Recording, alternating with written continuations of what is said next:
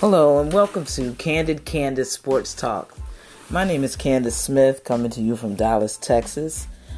I'm super excited. This is my first podcast, and I'm just a sports enthusiast that loves to talk sports, loves sports facts, sports information, and sports stories. Athletes that inspire you um, to do better, to be better, and just sports in general. Just brings, you know, joy to my life. So I wanted to share some of these facts, stories, and athletes with you all. I hope that you can tune in twice weekly, hear the little, uh, hear the things that I have to say, and I hope that you enjoy it.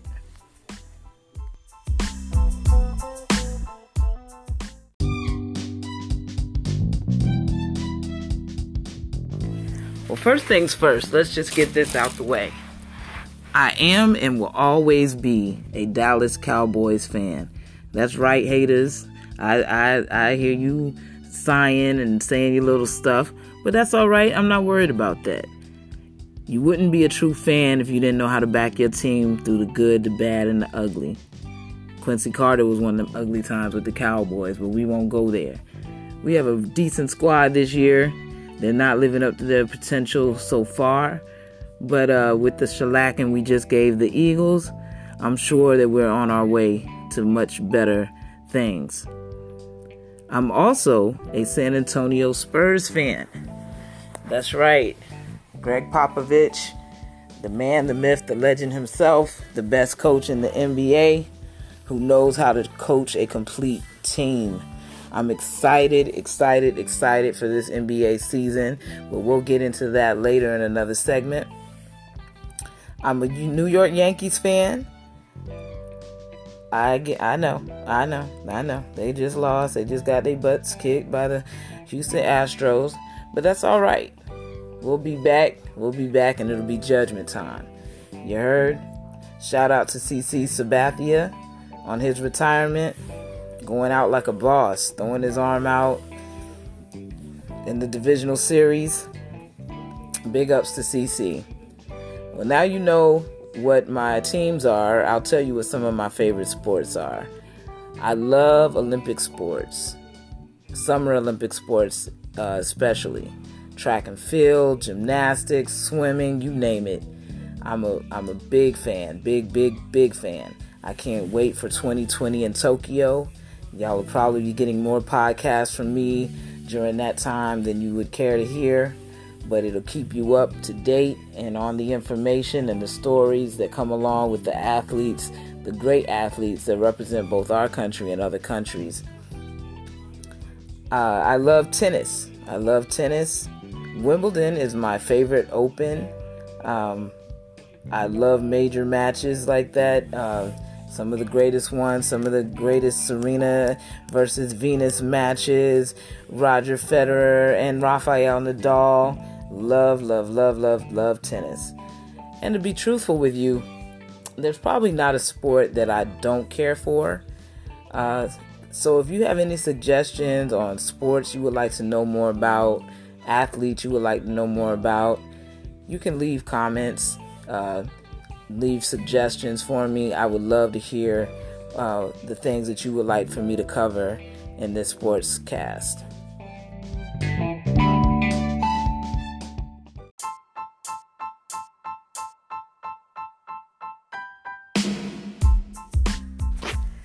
The NBA season has started. I'm so excited for the season. I know I say that a lot, but like I told y'all, sports excites me. And I have not anticipated an NBA season quite like I've I am I am anticipating uh, this season. Now my my team, as I told you uh, in the intro, is the San Antonio Spurs. Uh, we hold the record for the most playoff appearances consecutively 22 seasons, and I believe this will be 23rd. Even if we're not ranked uh, high top there, we have a great secret weapon, and that is having Gregg Popovich as our coach. Um, we have a lot of young players that are learning to develop We have a lot of seasoned players. I expect a lot more out of uh, DeRozan this year, and uh, Aldridge is playing some of the best ball um, that he's played lately. So I'm looking forward to seeing my Spurs, but they're not the most exciting thing about basketball uh, right now. Everybody's obsessed with these dynamic duo pairings and how they will do. We have, you know, you know, uh, everybody knows we have LeBron James and AD over there in Los Angeles. Um, Kawhi and George in the, uh, the Clippers locker room. We have uh, Westbrook and Harden, who, by the way, seem like they might be a little too intense for one another, but I digress. Um, KD and uh, Kyrie over for the Nets. But the, the dynamic duo that everyone isn't talking about quite as much these guys put up 54 points together in their season opener. And I think, as a dark horse, the rest of the league should take notice of Luka Doncic and Kristaps Porzingis for the uh, Mavericks. They have some well-seasoned players on that team. There's also some young, energetic blood on that team, and with those two guys, they may be the best dynamic duo duo pairing as far as playing off of one another. Um, and I I look forward to seeing uh, much more of their chemistry and where the Dallas Mavericks may land in the oh so thick West over here. Um, it's gonna be interesting. It's gonna be interesting. So this this week in NBA, we've we've already had Kawhi uh, defeating the Lakers with the Clippers. Patrick Beverley is looking really good with the defense. All of this while not having, while not even having uh, Paul George. Now they went, uh, they went on the road and won uh, against the Golden State Warriors, who will say is you know a shell of a team right now. They are a team that I will not underestimate or go ahead and knock out of contention. Um, yeah, yeah, they are missing Klay Thompson, some kind of serious, and um, need him back in that lineup. However, you can never underestimate the heart of a champion, and Curry's a champion. Draymond Green is a champion. And the ultimate champion of them all, head coach Steve Kerr. He just knows how to win. That's what he does. That's that's all he knows. He goes to teams and he wins rings. That's what he does. And we can never underestimate the impact that Steve is going to continue to have on that team and the fact that even if they get off to a slow start, which isn't something you really want to do in the West, uh, they will probably be all right uh, in the long run. Now, there's rumors uh, of Klay not returning this season. That may devastate it for them, um, but I really just don't think that they'll have as bad of a record as it seems. I could be wrong. I'm no expert. I'm just an enthusiast who loves the game. Now, uh, over in the East, we had some shifts and changes, and um, the team to me that did the best in the offseason was the 76ers with the acquisition of Al Horford.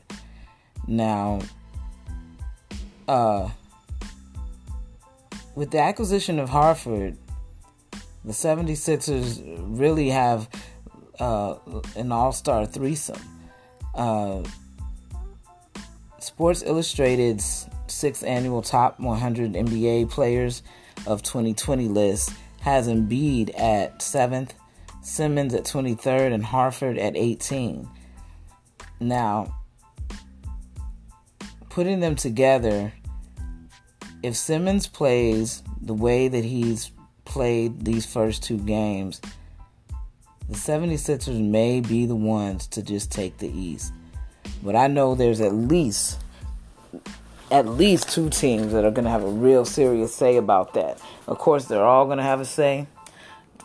Uh, and but I know of at least two that will have a very serious say, and a third one that um, I may be underestimating myself in the Indiana Pacers.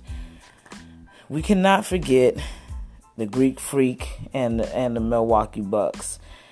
Uh, Giannis is the reigning MVP. Uh, they still have Khris Middleton on the team. Um, Brook Lopez is still on the team you can't forget that this team led the league with 60 wins last season. Uh, they haven't made too many changes. Um, Giannis is yanked num- uh, is ranked number one on the same Sports Illustrated list. Middleton at number 27. Um, I don't know where Lopez is ranked. I just looked at the uh, the top 30, but he's a great defender around that rim, and I believe that they led the league in three point shooting last year as well. These boys know how to make it rain, and we cannot underestimate what a year of experience gives you. That loss that they took last year uh, to the Raptors, sometimes motivation is enough to get you over the hump. Now, I with uh, mentioning the Raptors, I do want to say you can never not put the champs into contention until they've proven that they that they have been knocked off their throne. Now, yes, the Raptors they got rid of Kawhi, but what they have over there is, uh, and they got rid of Danny Green. But what they have over there is a strong sense of defense, a strong sense of self. They have Kyle Lowry, who has been their man, their go to guy. And you have three players that, when they play at their peak and they step it up, uh, automatically shows you how the Raptors were able to sit Kawhi Leonard for 13 games and still win the majority of those. Pascal Siakam is improving yearly he's going to be one of the greatest players in this game in the next couple of years, I believe. Uh, Marc Gasol, he's already proven himself. He didn't have uh, as good a year last year as I thought he should. Being uh, acquired in the middle of the season didn't give him a chance to gel with these guys, but now um, he should be able to find his footing and his place in this team and, and help them to some wins. We have uh, Fred VanVleet. Now this guy, man, he's he's he's some kind of awesome, and I believe his play is going to continue to improve throughout the season as well. And with all that being said, um, I do believe that the West is still stacked beyond belief. I haven't even gotten into the fact of James Harden and Russell Westbrook. Um, I'm unsure. I'm unsure that that pairing will get the Rockets where they want to get. I believe that it will get them a lot of wins. I believe it'll get them to the playoffs. Will it get them to the NBA Finals? Will it get them another ring? I just don't think so. I, I really don't. And if any indication of them arguing on the sideline, I don't know what it was about. Russell says not to feed into it. Okay, you know, we won't. But uh I hope there's not already trouble in Rocket Land for these boys' sake. Um, you have two heavily ball, uh, for lack of a better word, ball hog dependent guys that are gonna have to work together to get uh, to get this job done. Now, let's talk Denver Nuggets, second best league in the West. Uh, I'm sorry, second best record in the West last season. Uh, they showed us in the playoffs that they got tons of heart. Uh, Jokic is is is improving yearly. He is he is a tremendous talent, um, wonderful player. Um, Jamal Murray he kind of disappeared a little bit for me near the end of the last season. Although he continued to play hard, it wasn't the same Murray we had seen. But I, I suspect that a lot of that will change. And I hope that nobody underestimates uh, the Denver Nuggets. Now, the team I haven't talked about much, never really talk about much, but could be a sleeper is the Utah Jazz. And that's because of their defense. The Jazz is the second best defense in the league. Mike Conley's been around for a long time. He's a veteran. He knows what he's doing. And I look forward. I just look forward to this season, man. I I, it, I think it's going to be explosive. I think it's going to be back and forth. I think it's going to give us things that we don't suspect that we'll see, or or or um, it's going to give us some awesome plays, some awesome rivalries, new and old. Uh, but ultimately, I'm gonna I'm gonna step out and make a prediction for this NBA season.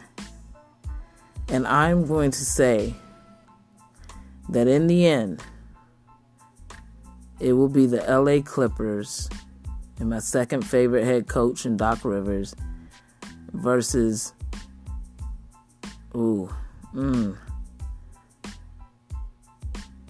I think the 76ers are going to crumble in the end, and so I'm going to give it to the Milwaukee Bucks. We'll see if I'm right. I'll be updating you weekly on top plays, top wins, top losses in the NBA, along with other sports. And uh, let's get ready to talk some football.